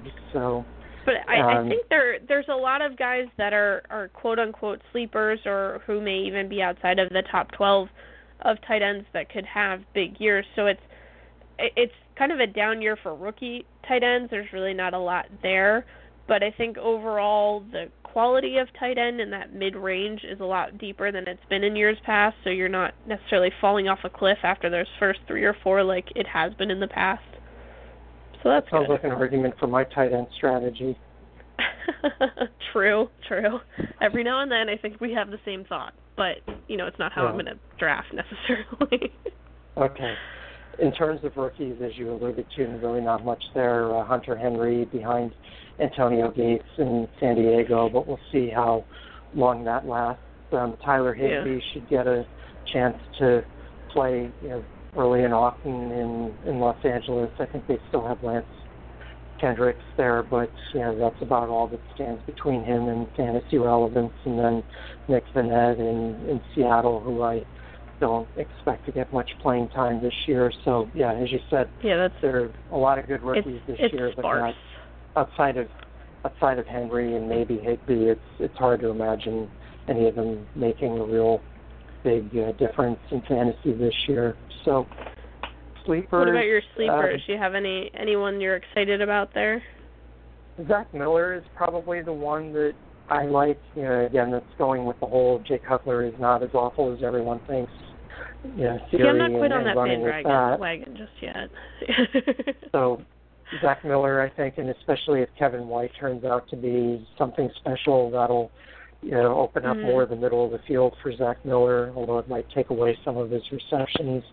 Jason Witten, again, I, he just he's father time He's just keeps on ticking, and he's yeah. just somebody that is not considered necessarily a top tier tight end anymore for fantasy purposes or drafting purposes, but I'm perfectly happy to get him as my you know, first tight end as the 10th or 12th tight end taken. If anything, his value might have gone up with Tony Romo getting hurt. Because yeah, if there's one thing Jason Witten yeah. can do, it's run a very crisp route in the middle of the field and always be exactly where he needs to be, and that's so good for a rookie quarterback. Yeah. And you mentioned Zach Ertz in in in Philadelphia before. I think Mhm. um, you know Dwayne Allen in Yes. um, Indianapolis is somebody I like. Uh, Coby Fleener, his former running mate there, left um, and signed with Atlanta, I believe. He's or not Atlanta. New um, Orleans. uh, yeah. New Orleans. You were yes. in the right so division. You're fine. Yeah, I was I was close. you So were he's very somebody close. that I could see having a good season um, this year. Julius Thomas in Jacksonville, Jesse James in Pittsburgh. Now that Ladarius Green has been put on the pup list and is going to miss at least the six weeks. So those are some of the guys on mine. How about yours? Uh, I also have Dwayne Allen on mine. I'm actually pretty excited about him. Uh, not having uh, Coby Fleener kind of cutting into the into his his time on the field there, and neither of them were ever healthy at the same time, so it didn't usually matter. But I think that this could be a good year for him. Um, Vance McDonald in San Francisco. Uh, Chip Kelly's all about the tight end. Neither Blaine Gabbert or Colin Kaepernick or whoever's going to play quarterback there really has a huge arm. Um, so I think that his role is going to increase. Uh, he's he's not necessarily a run of the mill name, so he's a little bit of a deeper sleeper. But Jared Cook in Green Bay, he's got good chemistry with Aaron Rodgers. I'm I think that it could be kind of a place for him to have a resurgence. I think it could be a really good fit. Although it is going to be very feast or famine. He's either going to excel or he's going to fail. I don't think there's middle ground here, so it's a little bit more of a risk. Well, that sounds like a ringing endorsement for taking him in one of the first rounds after you take I a wide receiver. Absolutely drafting him whenever I can. Doesn't always work out, but more often than not, I'm able to put Jared Cook on my team in a later round. All right. How about busts? Who do you have on your bust list for tight ends? Oof. Well, I, it's. I mean, Tyler Eifert kind of makes the list just because he's going to miss the first four weeks of the season, and he's a little injury prone, and there's no way he's going to put the numbers up that he did when he was healthy. Like it just, it just can't happen again. Um, Travis Kelce, I, I want to put on this list, but I'm, I'm kind of on the fence about. Again, I just don't know if he can produce the same way. Jimmy Graham, I think, is kind of a no-brainer on the bus list. It's just not working. um, those are probably my biggest names. Austin Seferian-Jenkins might sneak on there as well. Um, I just I think the wide receivers are going to play a lot more of a role than they did before, and his health has been a bit of a concern in the past as well. So he's somebody I'm probably staying away from. So for me, I agree with Jimmy Graham, although a lot of people seem to think, oh, maybe he'll have a resurgence this year, but I'm not. I think we just want him to have a resurgence. I don't think it's necessarily realistic. Maybe what will happen is that after this year, he'll get cut and go back to New Orleans and sit in there with Drew Brees for a season I'd feel much better about Drew Brees' Brees. chances of succeeding as a quarterback this year if he had Jimmy Graham there. Yeah, and Austin Seferian-Jenkins was on my list too. You know, for much of the same reasons, health concerns, and also that Vincent Jackson, although he might not be a type, type a top wide receiver anymore, is still likely to play more of a role in the offense that he did last year. Antonio Gates in San Diego, no Ladarius Green, but now you've got the rookie Hunter Henry that we were just talking about. Gary Barnidge came out of nowhere in Cleveland last year, but I'm not expecting yeah, he can't to do that again. Happen. It's it's just such Uh, a different offense now.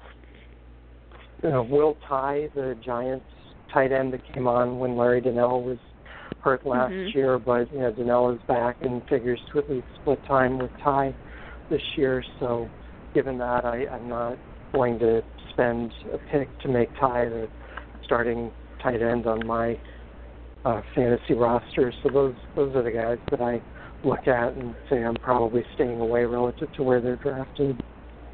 Yeah, yeah, I don't have too much of an argument with those. All right, so now we're on the real downslope.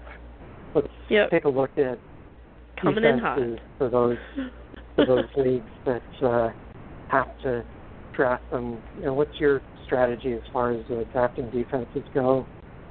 Um, I I know this makes it crazy, but I've always been like this. I draft two defenses. I like to play the matchup. I know I know that makes you nuts, and you hate every year when I say this. But I take two defenses because I don't want to stream one on my bye week, and I want to be able to play the matchups because more often than not, I have a lot more success that way. For I me, hurt in your soul of ranking, every time. Uh, that's okay. I'll I'll get over it.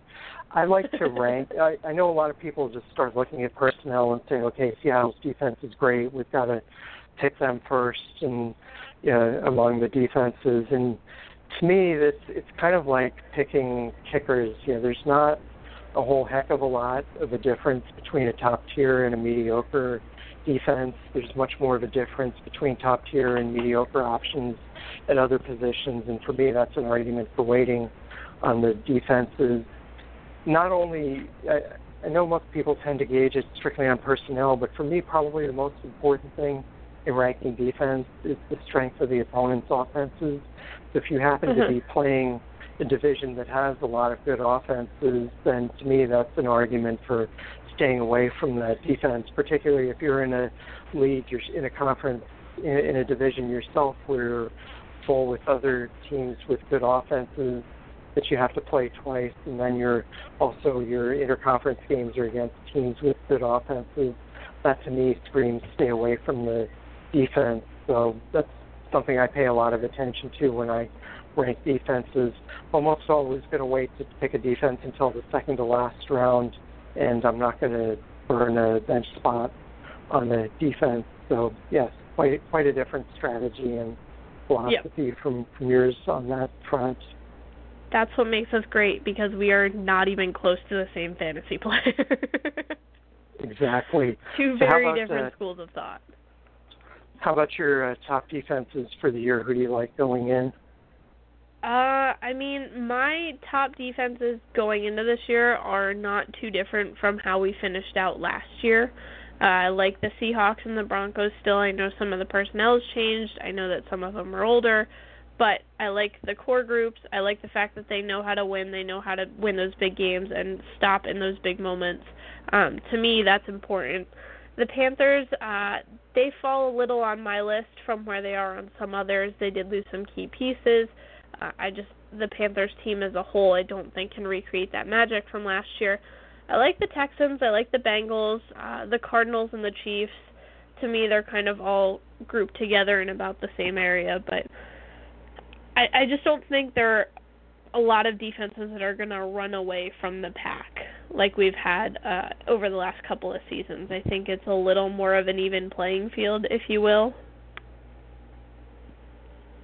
So for me, I agree with Cincinnati and Arizona. The two that I would add to my list of the defenses that I would be targeting, New England and Miami. I like both of them a lot. They both play in defenses with offenses. You know, the, Yeah. They also play in a division where the you know opposing offenses aren't that scary, and they also have a pretty favorable interconference schedule. I, I think they have the NFC West this year, but I have to double check that. So those are the teams at the top of my list in terms of drafting. How about um, go ahead. Oh no, go ahead. I was gonna say yeah. I I I don't have any issue with those per se. All right. Sleepers. I know people say that Pittsburgh's defense is not so great, but again, when I look at you know the opposing offenses in that league, There's, yeah, I don't think yeah. Baltimore and Cleveland are hot shakes. Cincinnati could be a good offense, but you know no guarantees there. Yeah, those are a couple of the. That's a team that I think could have a good defense. Oakland, Yeah. San Diego, and then Jacksonville is another one that strikes me as being one that's probably not heavily targeted by drafters, but somebody that could certainly do a serviceable serviceable job for you, except when they're on their bye week. Yeah, I actually uh I I agree with you there. I'm um the Raiders almost can't be considered a sleeper too much. They are they are pretty good. Um the Jaguars I'm very very on board with. The Steelers I agree with you there as well. Um the Buccaneers kind of a deeper sleeper for me. I like I like parts of what they're doing. I think that they have the potential they could put it all together and kind of make a crazy run, but I don't know if they're there yet. It might be a year away. Um, but if you're really reaching, it's a guy, a, a team that maybe I would take, you know, later in a draft or as since I draft backups, a backup defense. All right, and as far as busts go, and again, this doesn't mean they're necessarily going to be bad, but I think they're going to disappear off the draft board earlier than they should, possibly at the expense of a wide receiver, or running back, or even a tight end that might help you. Those would be mm-hmm. the Seahawks, the Jets, the Chiefs, and the Broncos are the four that I look at and say I think they're being drafted. You know that the hype is a little bit more than than the reality there. Uh, I almost think that after today, we could bump the Vikings up into that category where they were kind of a borderline, a borderline pick. But I think that defense is going to be on the field a lot more now, which is going to make them a little more prone to mistakes, injuries, things like that. Um, it, it's incredible how one player going down can affect every facet of a team. But I think that I I would after today put the Vikings in.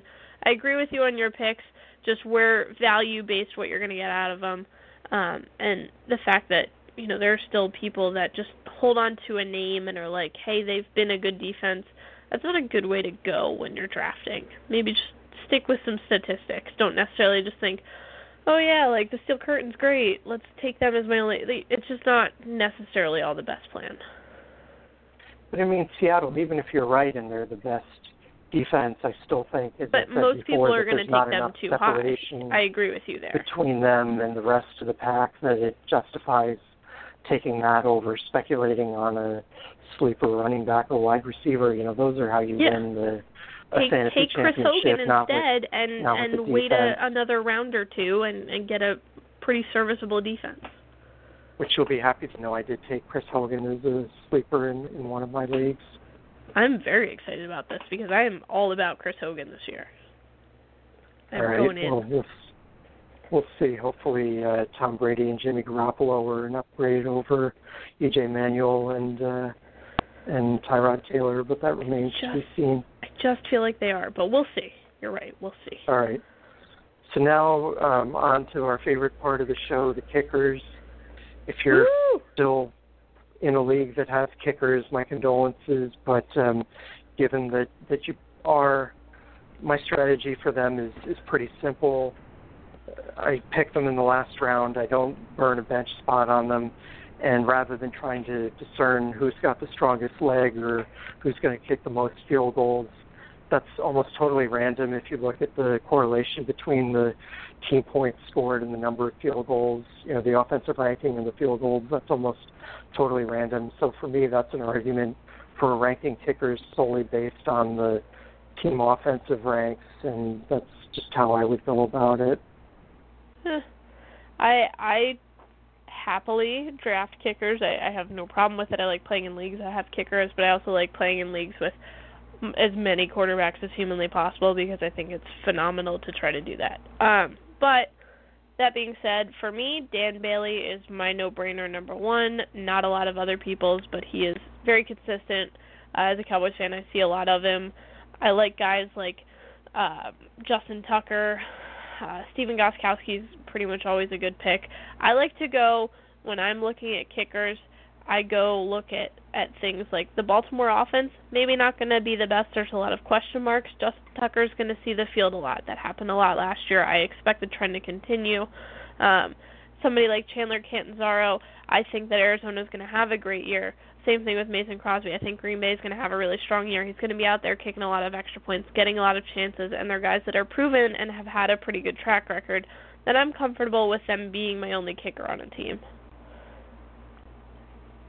So you listed two of my top three guys, Mason Crosby and Chandler Catanzaro, but again, it's not because I think they're great kickers, although they're, you know, especially Mason Crosby I like, but more just because I think the Green Bay and Arizona offenses are going to be really high powered, and I think that's the basis for taking a kicker in in in Sherpa in Sherpa world. So in Sherpa in world.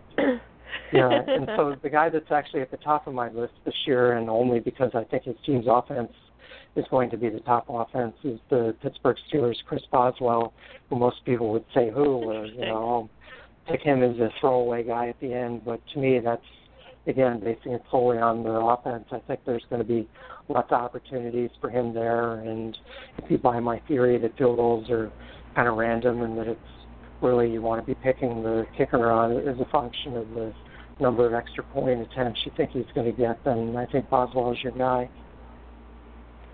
I mean, I don't have a problem with that logic. I like Chris Boswell. I would have him in my top 10. Um, I I think that you have a little more faith in the Steelers offense this year than I do, but I I, I can't really hate on the pick too much, so that that's good. okay. Top rookies, there's really there isn't one. There is a rookie, there, Roberto Aguayo, who's in Tampa Bay, looked, but he's had who has not looked good well, in preseason. I mean, like see, he's drafting, the top rookie because he got drafted in way too high in the draft, and now here see, we that- are. He's about a 500 kicker. It's like a it's like fantasy. You, you don't draft a guy that high. That's just way too early. And I, yeah, I think it was Jay Feely was saying the other day, the uh, former kicker for the Giants, that Yeah. yeah, that that's just there's not a a just like with the defenses. There's even less of a separation between a top kicker and a mediocre kicker. There's absolutely no reason to reach for for for Stephen Gostkowski or Justin Tucker in, in Sherpaville anyway. So yeah, the fact that Tampa Bay actually did that in real life just makes me beside myself. But I'm glad I'm not a it just Tampa doesn't Bay make fan. any sense. But a lot of what Tampa Bay does is drafts doesn't make a ton of sense. So I mean, this is just kind of their extreme outlier. Well, Jameis Winston, Mike Evans, they've had some good high draft picks in recent years, but but that was just uh I, I can't even That was a rough one. I, no, that's that's that's that's something that I'm almost speechless by. It literally leaves the Sherpa speechless, which almost never happens. I've said one or two things over seven years that has left you speechless, and this mostly this is done that it involve instantly. drafting. yeah. yeah, you just can't get on board with some of my theories. No.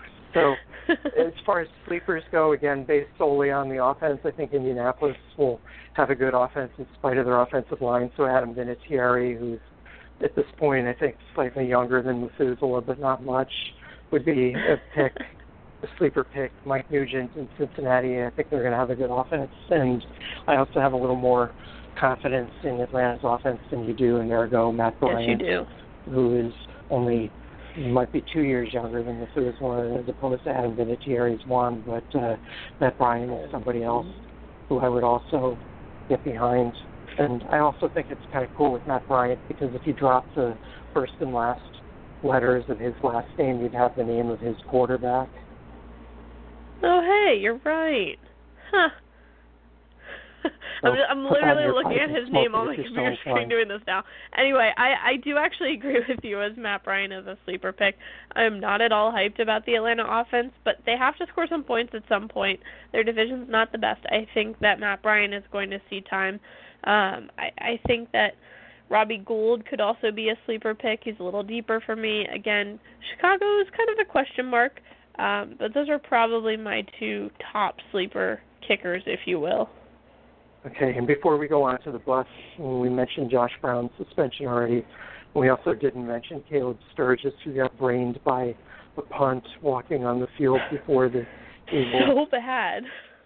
preseason game, and they ended so up embarrassing. losing the uh, kicking job to Cody Parkey, who had and then lost it last year for the Eagles and gave Oh, Sturgis the job. So that would be a very strange turn of events. But um, I did watch Anyway. the Caleb Sturgis getting hit in the head with that punt like twelve times. I just like it just wasn't real. that's just sadistic. That just oh says to me that I wouldn't leave you alone with a pet. oh thanks. My cat is doing just fine, thank you. but anyway, Um, who, are Dare your I ask kicker what the cat's name is? All right, I won't. Um, the cat. All right, my kicker- my- Go ahead, your kickers. no, no, I want to hear your cat's name. uh, I wanted to name it Lemieux, but I was shot down. Uh, my boyfriend is a car nut and named her Mia Toretto after a Fast and the Furious movie character. So there you have it. You know, I I think well, I I liked your name more, but um Yeah, so anyway, did I, but I got outvoted. Let's let's get off of cats and get back to kickers.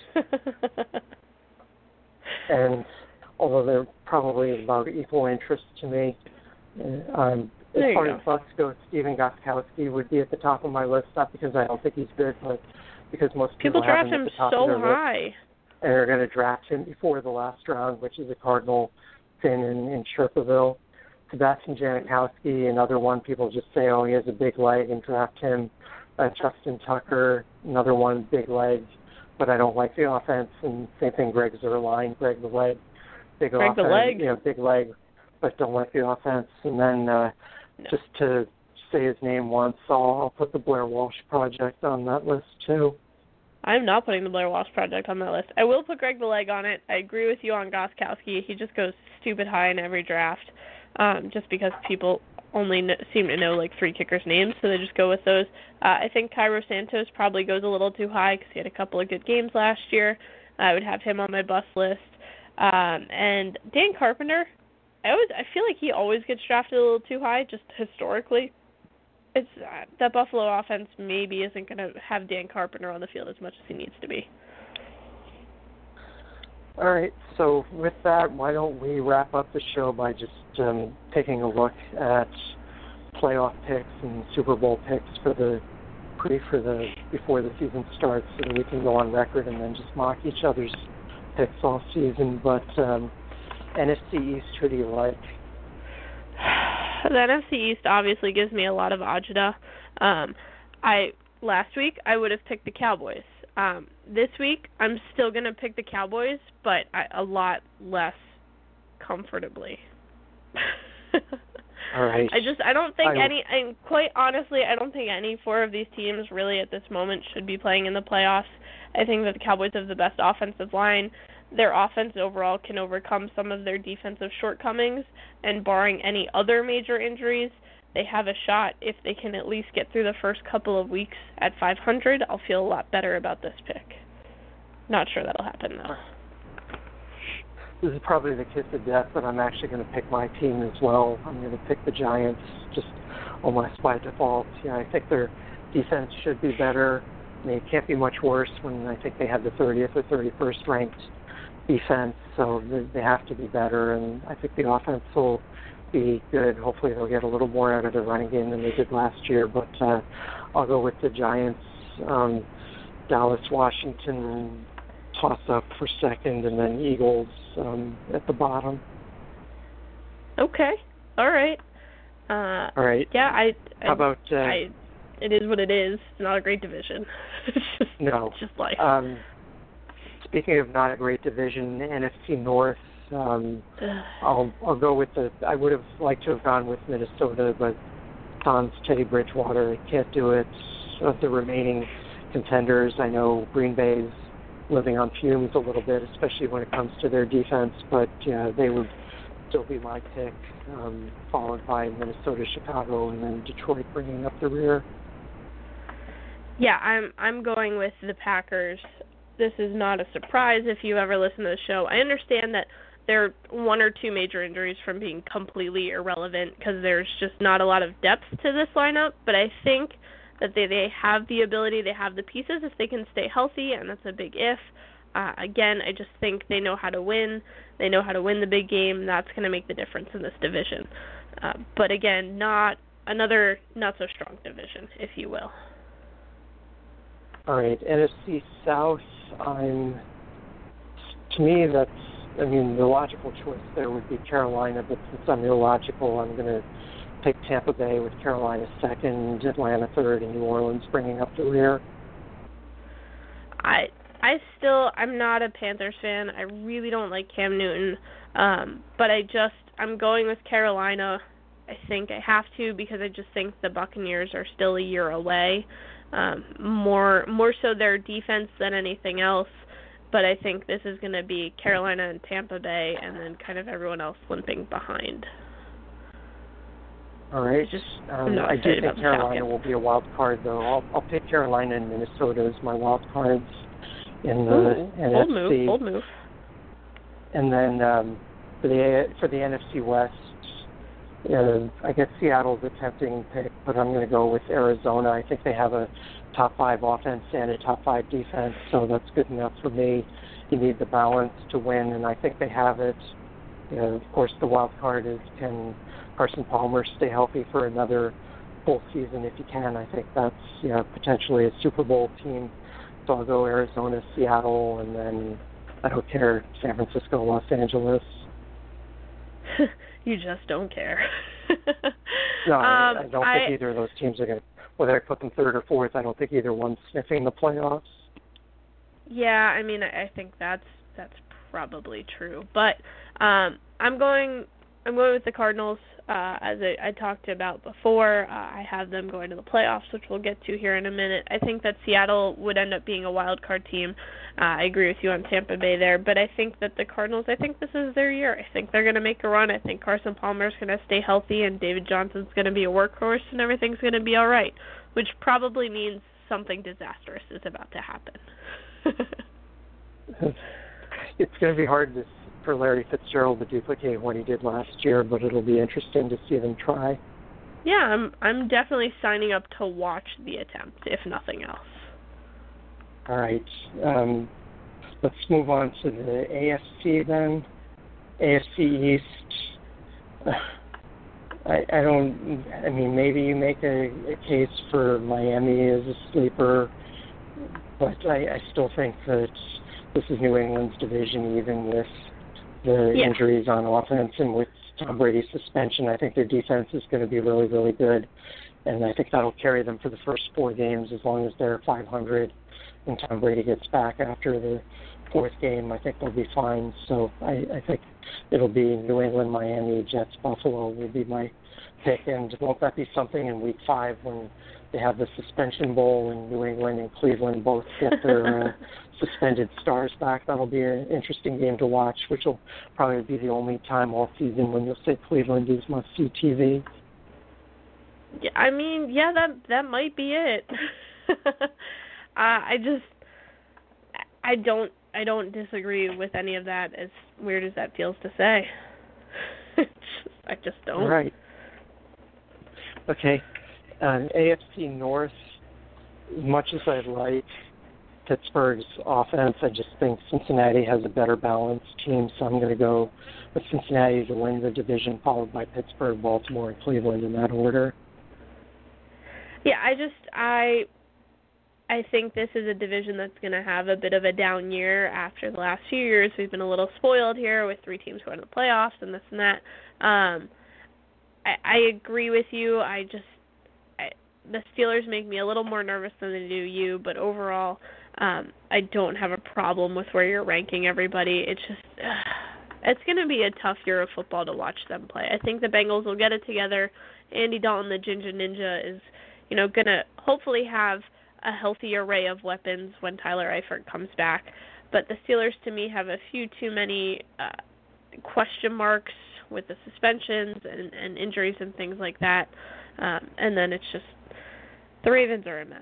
I want them to be good. I want them to get this together, but it's just there's just too much happening there. There's too many moving parts. It's just not working for me. How about the AFC South? I again, none of these teams really excite me, but I think that Brock Osweiler is going to turn out to be a decent quarterback. Lamar Miller signing looks like that could work out. DeAndre Hopkins, one of the top receivers. I, I like Houston to win that division, and I think throw Indianapolis and Jacksonville in a bag for second and third. I don't know. And then Tennessee, unfortunately, even with another year of Marcus Mariota and the dual monster running back there, I, I just don't see them getting out of the basement yet. Yeah, I just I think that the rest of their division got better and they kind of stood their ground. I get that yes, they tried to make additions. I just don't think it's going to come together yet. I do like the Titans as an organization. I just I don't think there's any way you can really justify them winning this division right now. Um you're a lot more excited about the prospects in Houston than I am. I don't think Brock, Osweiler is the answer there. Um, I'm not sure he's a huge upgrade over Brian Hoyer, if at all. Lamar Miller and I have a history of not, you know, being compatible in the fantasy world. Uh, again, if you've listened to the show in the past, not a favorite of mine. I don't love the signing there.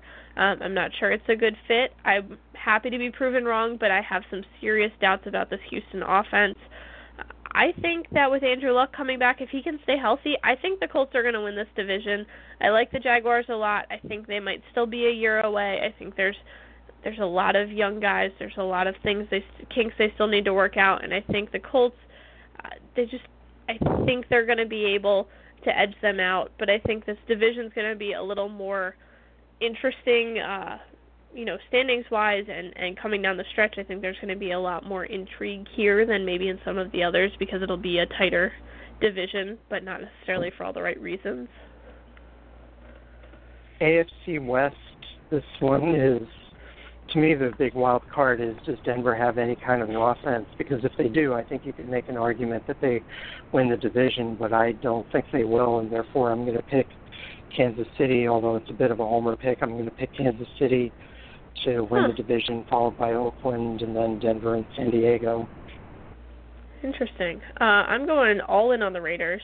I think they might be a year away from being a real contender in the playoffs, but I think they're going to win the division. I think they're going to. Uh, do it convincingly, and they're gonna they might win a playoff game. I don't think they're gonna make a deep run here, uh, but I I like what they're doing. Um, I just I, none of the other teams in this division really like make me you know excited about their prospects. It's not like I have I feel like they're head and shoulders above anybody else. Um, but I I just think that the Raiders have quietly gotten better in a lot of areas, and I think that it's going to be the difference. Denver I think will make the playoffs. I think they're going to be a wild card team, but that we don't even know who's going to be playing quarterback from one week to the next. I just like I don't I don't know if they have an answer on their roster right now. Um, the Chargers are going to be better than they were last year. They can't be that bad again, but they have just so many issues with like where are they playing next year, with injuries, with age, um, that I I just think that it, it's too much to overcome. And the Chiefs while they're good, I just don't think they're better than the Raiders right now. All right. So who are your wild card teams again? Denver uh, and who's I've, the other one? I'm going Denver and Jacksonville. Okay. So so that should, should make for a pretty interesting uh, playoff um, yeah. series. And who do you have going to the Super Bowl, and who do you have winning it? Well, uh, I have the Cardinals. I, I've got them going all the way. They are my Super Bowl pick. They are my Super Bowl winner, and I think they're beating. Uh, I think they're beating the Broncos this year. I think they're going to make it back. And again, this is these are big ifs here, but I think it could happen.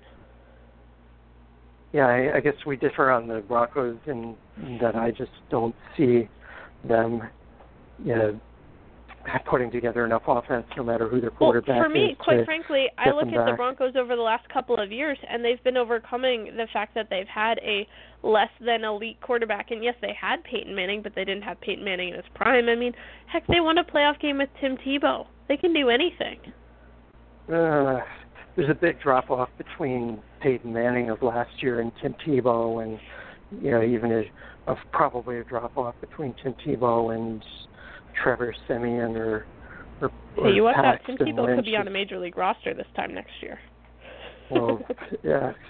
If it is, it's probably some sad sack team like the Padres or the Diamondbacks probably, or somebody. but um, but we'll see. anyway, we'll see what happens. so so I actually had Oakland and Pittsburgh as my wild card teams, and I'm going to go with. I actually agree with your Super Bowl pick of Arizona, but I think they're going to beat Cincinnati rather than Denver.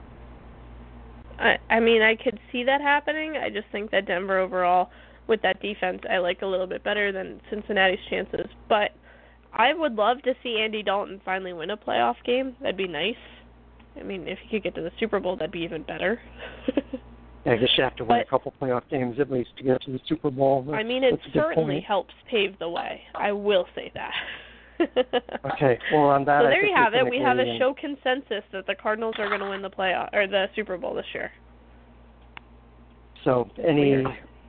final words before we go? I just want to mention that if you are um, looking for fantasy advice, I have a series of customizable preseason projections available at fantasyfootballsherpa.com that are kept up to date, re- reflecting all the latest injuries, cuts, um, suspensions, alien abductions, anything else you can think of. It happens. It's all reflected in the rankings. So, yeah. Yeah, those so rankings are are a phenomenal tool.